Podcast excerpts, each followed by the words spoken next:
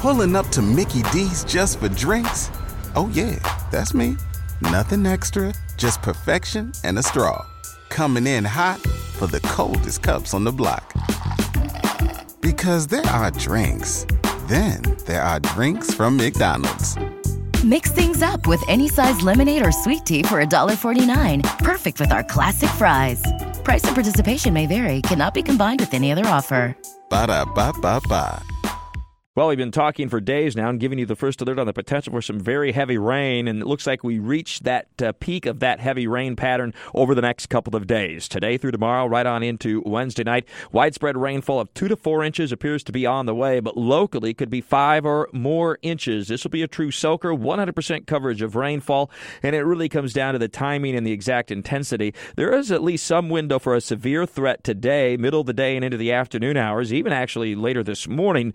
Uh, in the form of some strong winds and, and even an isolated small or weak tornado. But uh, a lot will depend on whether or not we manage to get much sunshine and how warm temperatures become. But we will have to monitor this threat. Uh, the threat, at least, for strong to isolated severe storms. The rainfall looks to be much more cut and dry. Uh, not really dry so much, obviously, as we look very wet today through tomorrow. Rainfall amounts, uh, rainfall rates will be one to two inches or more per hour, and at times may even be more than three inches an hour. So that'll cause localized flooding. Anybody living in a flood prone area should stay on alert and be ready to take action if necessary. It looks like the bulk of the more significant rainfall will diminish overnight tomorrow night, so that by Thursday we'll start to dry out at least a little bit, get into some sunshine. Temperatures will heat up. After all, we're into June now, and temperatures will be soaring to near 90 degrees by the end of the week.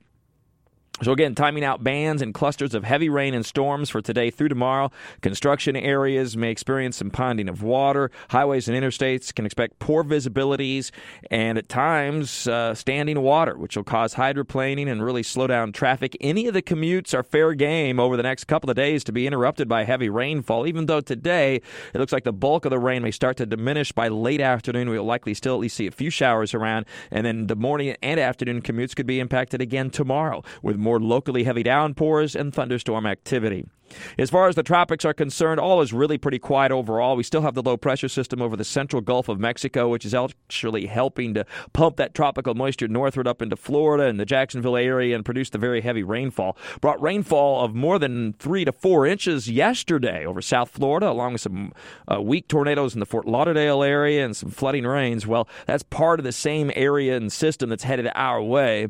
So, uh, so while there's no true tropical development expected out of this low pressure area, area, uh, it is helping to provide the very heavy rainfall over the next couple of days. The rest of the tropics generally quiet over the Gulf of Mexico and Caribbean and Atlantic as far as any true substantive tropical development is concerned.